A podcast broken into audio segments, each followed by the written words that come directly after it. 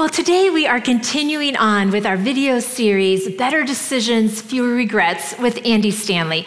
Each summer, we love to do a video series so we can hear from some of the great pastors out there. Now, if you're unfamiliar with Andy, he is the lead pastor at North Point Church, which has seven campuses in the Atlanta area. They have a network of over 100 churches that serves about 185,000 people each week. Andy has written over 20 books, and one of his most recent books is Better Decisions, Fewer Regrets, which this series is based off of. Now, Andy is one of my favorite communicators, and I am loving this series so far. He is challenging us with questions that we need to ask in order to make better decisions. Because, as Andy says, the decisions we make determine the direction and quality of our lives. Now, if you want to go deeper with the content, wrestle with this more, feel free to pick up the book. I believe that we're all out of those in the lobby, but there is a QR code that you can scan and then purchase the book online. And for those of you joining us online, click on the link in the chat to be able to purchase the book as well. Now, if you're new with us or new to video series, you may be wondering, how do I engage a video series? And we have three simple suggestions for you. First of all, interact with Andy as if he were here. So if he asks for a response, just respond. Or if he says something funny, feel free to laugh. If he prays, pray with him. We want to imagine that Andy is here with us today. Secondly, I want to encourage you to say, God, what do you want to say to me today through this message? In a moment, we're going to pray before we hear Andy's message. So during that prayer, take a moment just to say, God, speak to me. And our final suggestion is pick up the Spiritual Growth Challenge on your way out today in the lobby, or you can download one online. Or once again, if you're watching online, you can click in the link to download that. But it's a great way to continue to engage with the content all week. Now, last week, Andy introduced the message series to us, and today he's going to challenge us with the first question that we need to ask in order to make better decisions. So let's pray, and then we'll hear from Andy, and then I'll be out after the message to close us out. Let's pray together. Father, we just want to quiet our hearts before you. We come in with so much from the week, maybe just whirling through our minds, Lord, but we just want to quiet our hearts and say, God, speak to us today. What is it that you want to say to our hearts? About maybe current decisions we're facing, past or future decisions we're facing. So, Lord, would you speak to us today? In Jesus' name we pray. Amen. So, um, here's a disturbing thought to get things kicked off today. The easiest person, the easiest person to deceive is the person in the mirror. The easiest person to, dece- to deceive is the person in the mirror. And um, it shouldn't be this way, and we'll talk about why it's this way in a minute. It shouldn't be this way, um, but for the moment, I just I just want you to let this sink in. Um, actually, I would like to kind of rub it in. You think about it. You have talked yourself into, um, to the point of today's message. You have deceived yourself into. you have sold yourself on every bad decision you have ever made.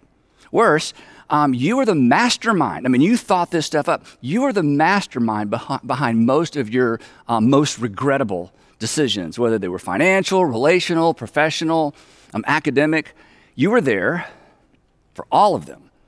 Um, just to make it worse, you've probably done more to undermine your own success and your own progress than any other individual on the planet. Now, granted, there were outside pressures, um, there were other voices, people promising you stuff, trying to sell you stuff, but in the end, you decided. And the reason I know so much about you is, well, I know so much about me because I'm equally guilty like you. Uh, a, there's a sales associate that lives in my head, um, and his voice, his voice sounds a lot like my voice. And, and although his logic is completely flawed and his sales pitches are amateur at best, I fall for him anyway. So, what's up with that? And what's wrong with me? And what's wrong with you? And what's wrong with us? And to the point of today's message, what can we do about it?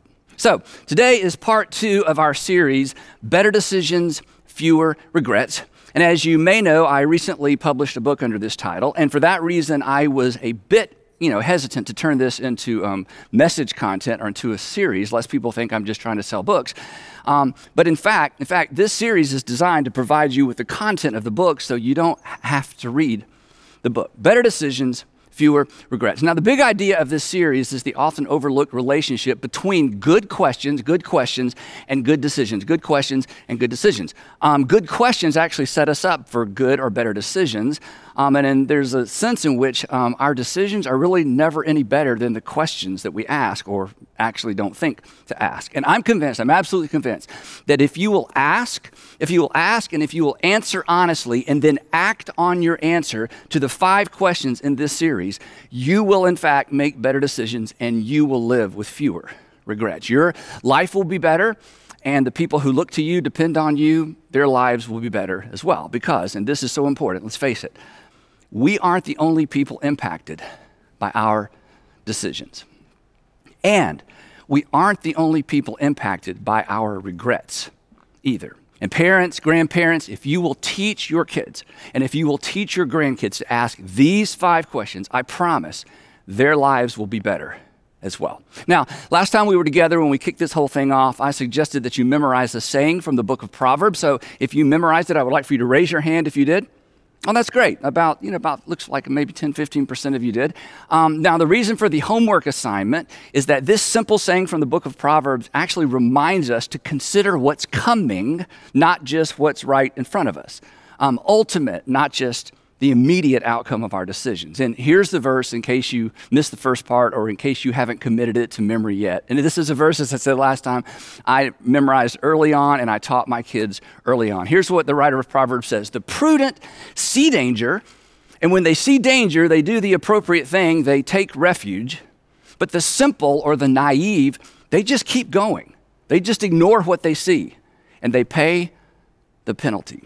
When, when deciding what to do, prudent people or wise people take into consideration the long term results of whatever options they're considering. But simple people, naive people, not so much. They, they fall for the amateur sales pitches of the salesperson in their head. They, they opt for now over later. So here's the thing the five questions we're going to discuss in this series will bring you into conflict with the sales associate that lives in your head, and you need to know that ahead of time because the salesman in your head wants you to act fast and wants you to act now, to focus on the immediate rather than the ultimate. And this verse is a reminder to look beyond the moment and not to look away from potential danger associated with an option you find yourself selling yourself on. These five questions will slow you down, and they're going to create the perspective you need to see danger coming, to connect the dots. So let's jump in. The first of our five questions, question number one, I call it the integrity question. The integrity question.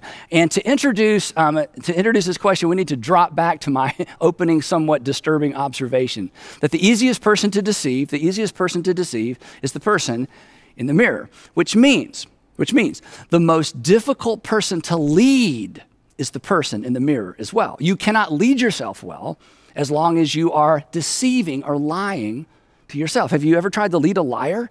Um, it's pretty much impossible to lead a liar in a professional setting, in the marketplace, at work. You have to fire a liar. So today, I'm going to challenge you to fire the dishonest version of you and hire a new you an honest you, a you that tells you the truth, even when it makes you feel bad about you. Now, you, you know from experience that dishonesty erodes credibility, right? I mean, and in a similar way, and this is kind of odd to think about, in a similar way, when we are dishonest with ourselves, it erodes credibility within ourselves. And I know that sounds strange, but think about it this way when we lie out loud, and I'm not calling you a liar, but you know, occasionally we all kind of stretch the truth, but when we lie out loud, what do we do immediately on the inside, in our heads, in our hearts? We justify the lie. And who do we justify the lie to? To ourselves. We have to. Otherwise, we're at odds with ourselves, something that us sane people can't do for very long. So, what we do is we create a narrative that justifies our lie or our half truth. And then, this is the crazy part, we choose to believe it, which really is crazy. I mean, why would you, why would we believe a narrative we basically just made up? Well, the non technical, non clinical answer to that question is this you are a sucker for you. You can convince yourself of just about anything, and so can I. I mean, as my AA friends, my NA friends, and my 1CA friend um, has taught me, rigorous honesty, rigorous honesty is the first rule of recovery. Rigorous honesty with ourselves and others is the first rule of recovery. Rigorous means extremely thorough, um, exhaustive, sometimes exhausting, meticulous, rigorous honesty with ourselves and others. That's the first step to getting better and making progress. To make better decisions, to avoid unnecessary regret, you've got to tell yourself the truth. You have to tell yourself the truth, even if it makes you feel bad about yourself. Now, what I'm going to say next, I realize runs contrary to the grain of our culture, but as you know, I'm not really here to be liked. Um, and so let me just put it out there. There are worse things. There are worse things than feeling bad about yourself. For starters, denying something bad about yourself, refusing to acknowledge what's bad about ourselves, is bad for ourselves. So, to make the best decision, you have to be honest with yourself, even if it makes you feel bad about yourself. Or to put it another way, you will never get, you will never get where you need to be until you acknowledge where you actually are. Besides, besides, if you aren't honest about why you're choosing what you're choosing, think about this. You'll have a difficult time taking responsibility for the outcome of that decision. And we have an adjective for people who refuse to take responsibility for the outcomes of their decisions, don't we? We call them irresponsible. Do you want to be irresponsible? If we're dishonest with ourselves when we're making a decision, um, we will be dishonest with ourselves about where to lay the blame for the outcome of our bad decisions. In this way, this is important. In this way, dishonesty leads to irresponsibility. And you know what? You've seen that play out in the lives of other people. Now, the fact that everything I've said so far is pretty much obvious. You probably didn't write any of that down. It doesn't make any of this easy, and it doesn't make it easy to get this right. In fact, your first step may be being honest with yourself about the fact that you're not always honest with yourself. But whatever the case, to decide your way into a better future, and that's what this whole series is about, to decide your way into a better future, you've got to develop the habit of telling yourself the truth. Specifically, the uncomfortable truth about why you choose what you choose to do. And that leads us at last to the first of our five questions. And the first question to ask anytime you're making a big decision is the integrity question. And the question is simply this Am I being honest with myself? Am I being honest with myself? Now, you may not owe it to anyone else, but you owe it to yourself to be honest with yourself about the decisions and the choices that you make, why you do what you do. Um, if you want to justify your decisions to other people, that's fine. I guess. But there's no win. There is no win in justifying your decisions to yourself. Besides justifying, do you know what justifying is? Justifying is really just a lying. And why would we just a lie to ourselves? So just tell yourself the truth. Now, it actually helps to ask this question out loud. In fact, all five of these questions, it helps if you ask them out loud, but this one in particular. And it actually helps to ask this question twice. But on the second round, you should add a word and some of you already know what that word is. Am I being honest with myself? Really? Am I being honest with myself, really? And the reason we have to add really is because we are so prone to deceive ourselves. Why am I doing this? Really? Why am I avoiding him? Really? Why do I keep postponing that? Really? Why do I keep making excuses? Really? Why did I say yes? Really? Why did I choose to wear this?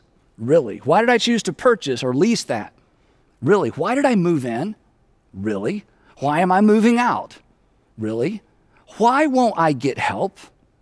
Really? And here's the thing you may not be good at selling anything to anybody else, but when it comes to selling yourself on a bad idea, you're amazing. Me too. Our greatest regrets are associated with things, opportunities, and people we sold ourselves on. I mean, just think back to your last bad relationship decision. Uh, you were in love, or you were in lust, or something, whatever it was, you were in it. And your mama tried to warn you, your best friend tried to warn you, but you assured them you knew exactly what you were doing. And then looking back, you wonder, what was I doing? What was I thinking? Which is the problem. You weren't thinking You were selling. You were selling yourself. And the same is true for your most recent bad purchasing decision. Once you had it in your, or once you had it in your hand, or once you had your heart set on it, on whatever it was, it was pretty much over. It was like something took over. And the next thing you know, you're handing your credit card to someone you don't even know to buy something you couldn't or perhaps shouldn't even afford. And why? Because you sold yourself. So here's a little tip. In fact, if you don't remember anything else from our time together today, I want you to remember this. As soon as soon as you start selling yourself on anything, you should hit pause. The moment you begin selling yourself, you should hit pause. And here's why because we rarely have to sell ourselves on a good idea. When it comes to good ideas or good decisions, we usually just know. So let's just stop with all that. Just, just tell yourself the unfiltered truth. Be honest with yourself. I mean, come on, it's not going to hurt well, it, you may hurt your own feelings momentarily, but in the end, you're going to be better off. We all are, right? I mean, lights will come on. And granted, lights can be terrifying. Just ask the roaches and the rats, right? But light is a disinfectant. And truth is as well. They go hand in hand. So bring your narratives and bring your justifications and bring your excuses into the light and just tell yourself the truth. You're going to make better decisions. Now, if everything were equal, um, if we were kind of wired to decide what's best for us, this would be really easy. In fact, if that were the case, we'd be pretty much done here. Just tell yourself the truth. I'll see you next time, right? But things aren't equal.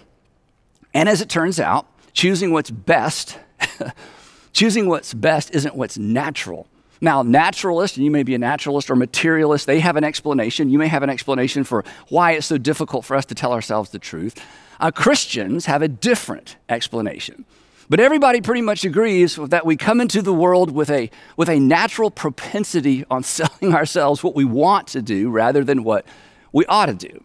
And this is not a recent observation. In fact, this is kind of interesting. The uh, 17th, 17th century English philosopher and statesman Francis Bacon, you probably studied about Francis Bacon in school, he made the following observation. This is a little bit long, but this is from the 17th century. Here's what he said in that 17th century way of writing. He says, The human understanding, when it has once adopted an opinion, in other words, once we kind of come to what we want to do, draws all things else to support and agree with it. In other words, once we've kind of made up our mind what we want to do, we become a magnet for anything that supports what we've decided we want to do. And then he says this, and though there be a greater number and weight of instances to be found on the other side, yet, he says, yet, it, yet these it either neglects or despises or else by some distinction sets aside and rejects. That's just a fancy 17th century way of describing what we call confirmation bias. That we are naturally open or we naturally open ourselves up to anything that confirms what we already think and what we already want to do. And we instinctively, I love the way he says it, we instinctively set aside or reject anything to the contrary. Again, just think back to your last bad relationship decision. You were warned, and it, w- it wasn't that you wouldn't listen, it was more like you couldn't listen. I mean, think back to that recent bad purchasing decision. It's so clear now. But in the moment, Francis was correct. The human understanding the human understanding, when it has once adopted an opinion, I've already made up my mind, draws everything else or all things else to support and agree with it. And though, he says, and though there be, though there be a greater number and weight of instances to be found on the other side, in other words, even though there's plenty of arguments to the contrary, yet these our minds either neglects or despises or else by some distinction sets aside and rejects. That's been going on for a long time. And this is helpful in terms of an observation, but it doesn't really tell us why this is the case, nor does, nor does Francis tell us what to do about it.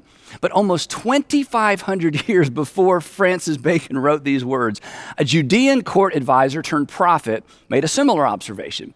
But fortunately for us, he added a bit of helpful explanation. And the context for his observation, I think it's both fascinating and instructive. So here's the backstory.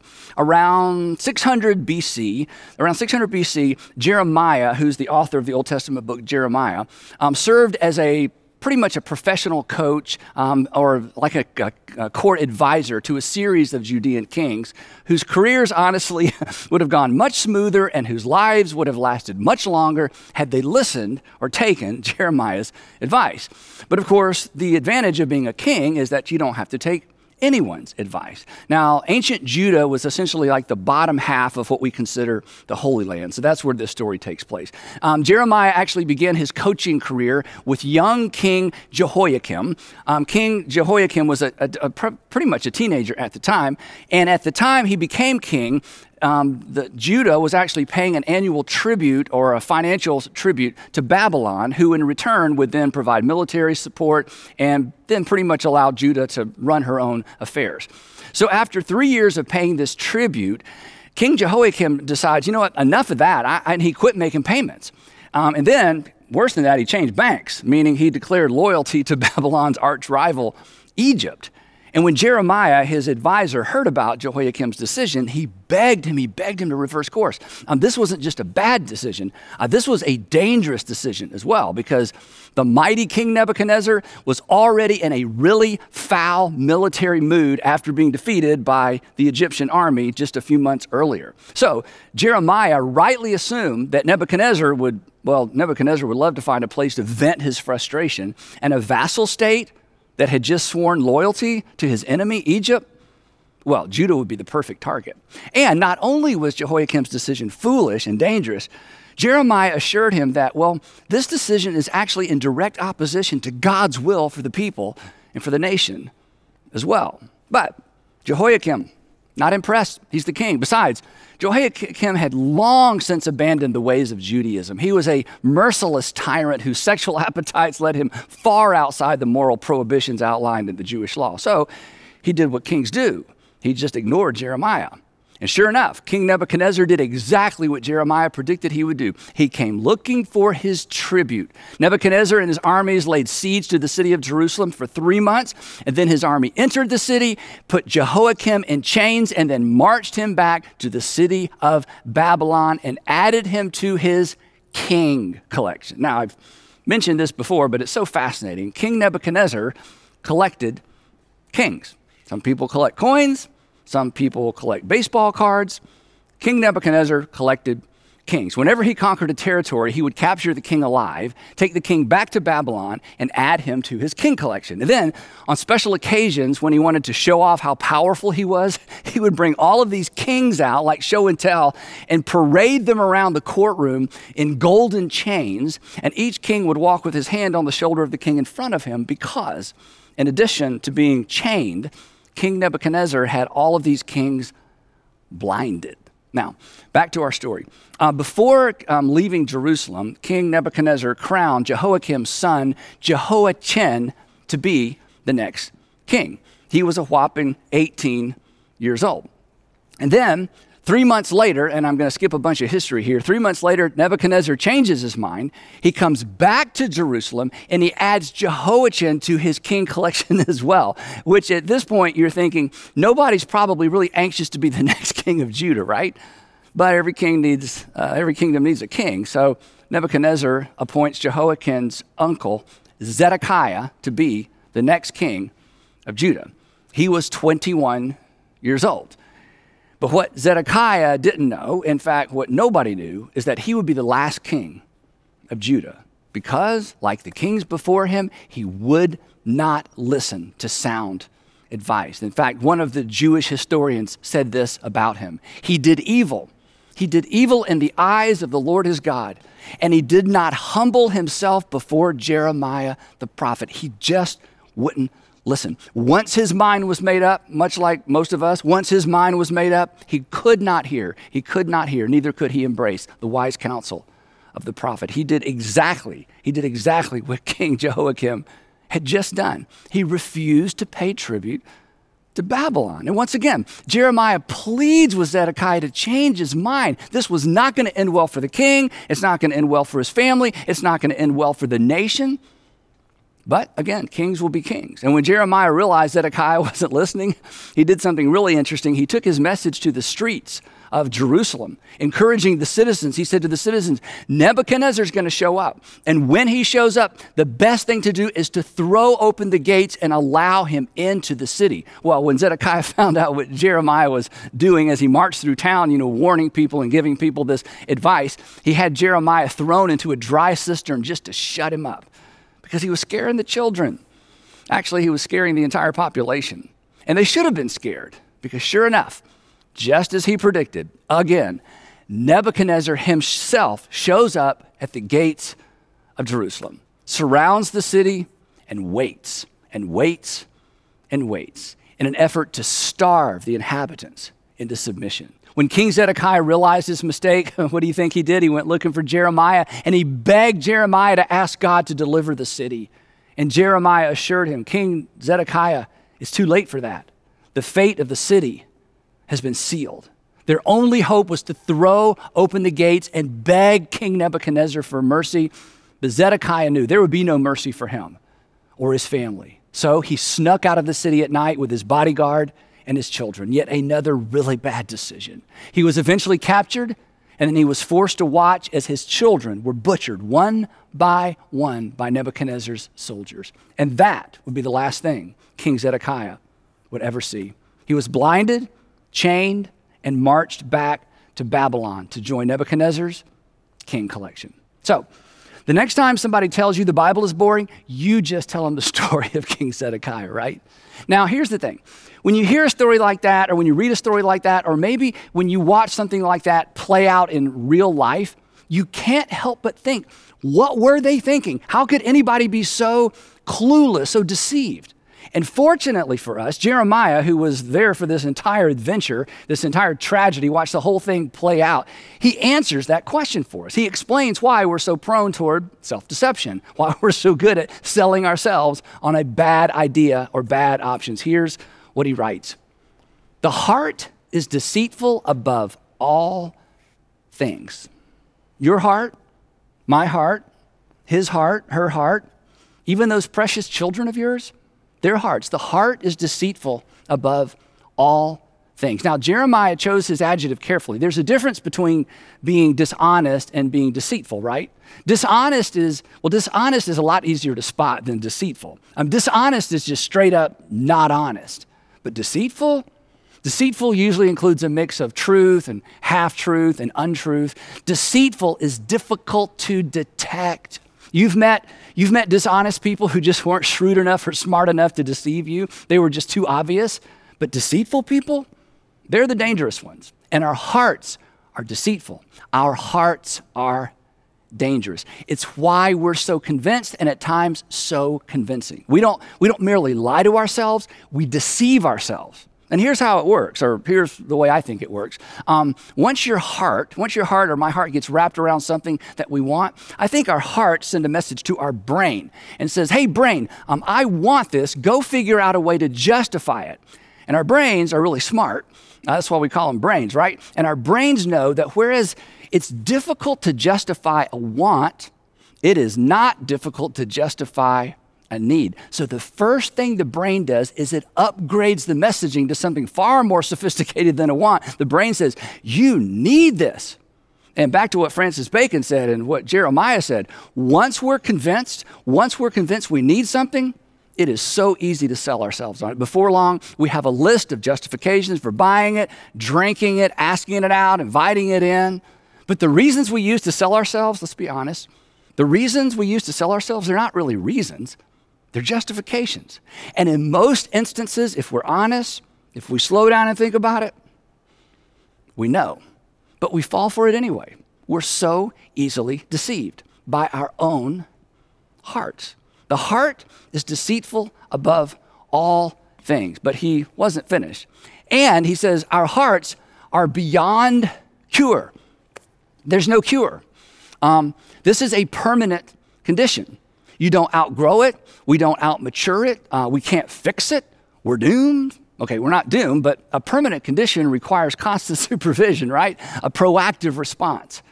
And then Jeremiah wraps this up by saying something or describing something I guess we've all experienced. He says this The heart is deceitful, the heart is deceitful above all things and beyond cure. Who can understand it? And that's a good question because I certainly don't. I don't even understand the decisions I make, even though I know everything I'm sharing with you and have known it for quite some time. Who can understand? Who can understand it? Apparently, nobody does. Nobody can.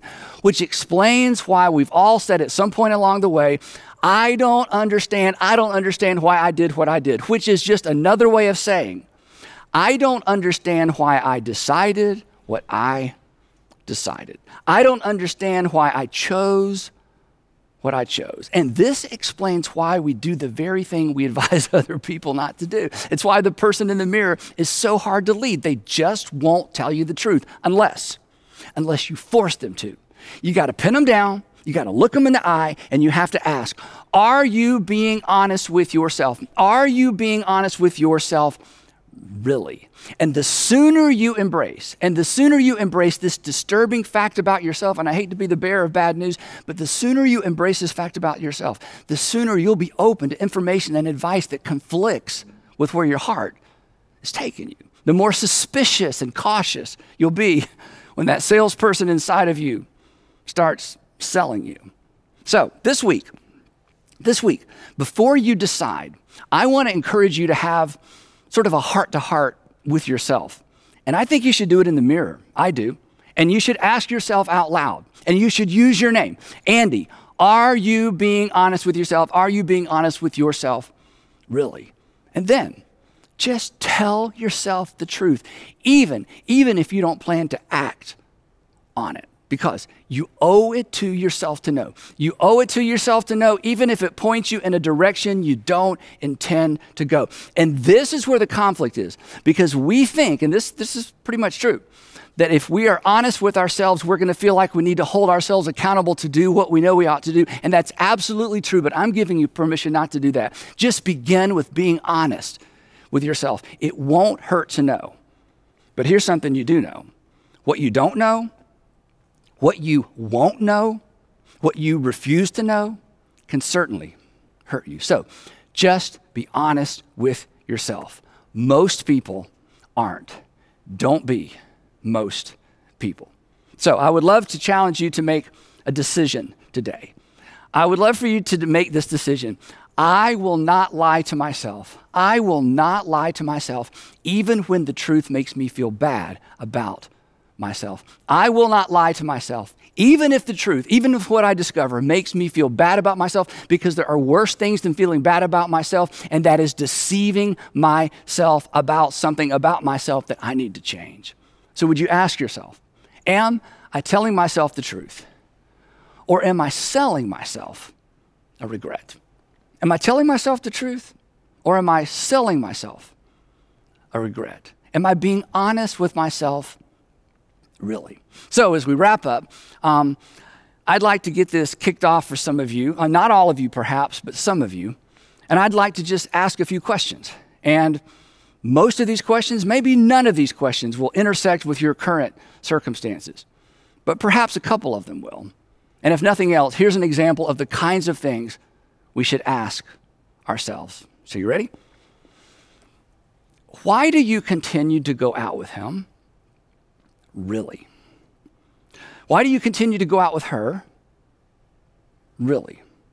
Why did you file for divorce? Really? Why are you taking that job? Really? Why are you quitting your job? Really? Why did you move in? Really? What's the real reason? What's the real reason you don't call your kids? What's the real reason you don't call your mom, your dad, your brother, your sister. Why won't you tell her? Why won't you tell him the truth about what's going on? Really?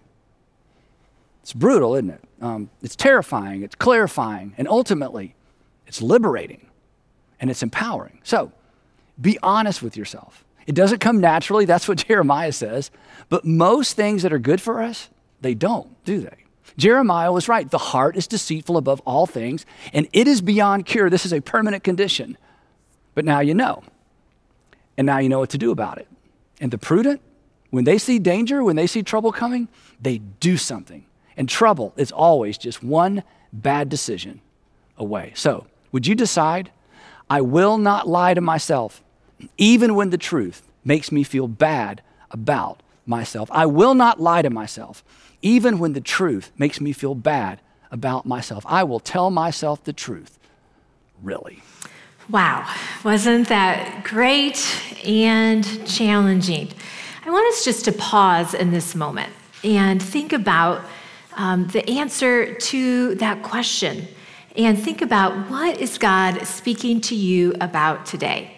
Maybe there's a decision that's coming up that you just kind of brought to mind, pinpointed in your heart. Maybe it's a past decision that you kind of see through a different lens now of, wow, if I would have answered that question, thought about that question, I would have probably made a different decision. So, what is God speaking to you about today? When I listened to this message this week, it was so good and challenging, and I spent some time just journaling through some past and current decisions that God brought to mind and asked myself that question Am I being honest with myself, really? And so I want to encourage you sometime today just to carve out a few minutes to think about and answer that question Am I being honest with myself, really?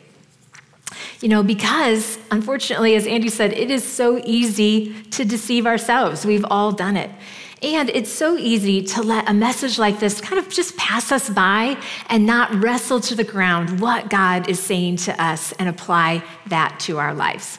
So, my challenge to you is take some time today, think about and write down that ans- the answer to the integrity question Am I being honest with myself really about an upcoming decision that you are facing? So, before we go, let's just take a moment and take this to the Lord and ask for his help. God, we just come to you today. Some of us know immediately the answer to that question. Our hearts are beating. We, we know we haven't been honest with ourselves. Some of us maybe just need to take some time to really think about that and peel back the layers. So, Lord, would you help us today? Would you help us to not push this aside, to wrestle with this question? Would you give us the wisdom to know what to do with what we heard today and the courage to do it? In Jesus' name we pray. Amen. Well, on your way out today, please pick up a spiritual growth challenge, which will also have questions to help you wrestle with the content. If you haven't picked up a book and would like to, there's a QR code for you to scan and you can purchase that. And thanks so much for coming. I hope you have a great week, and we will see you next week.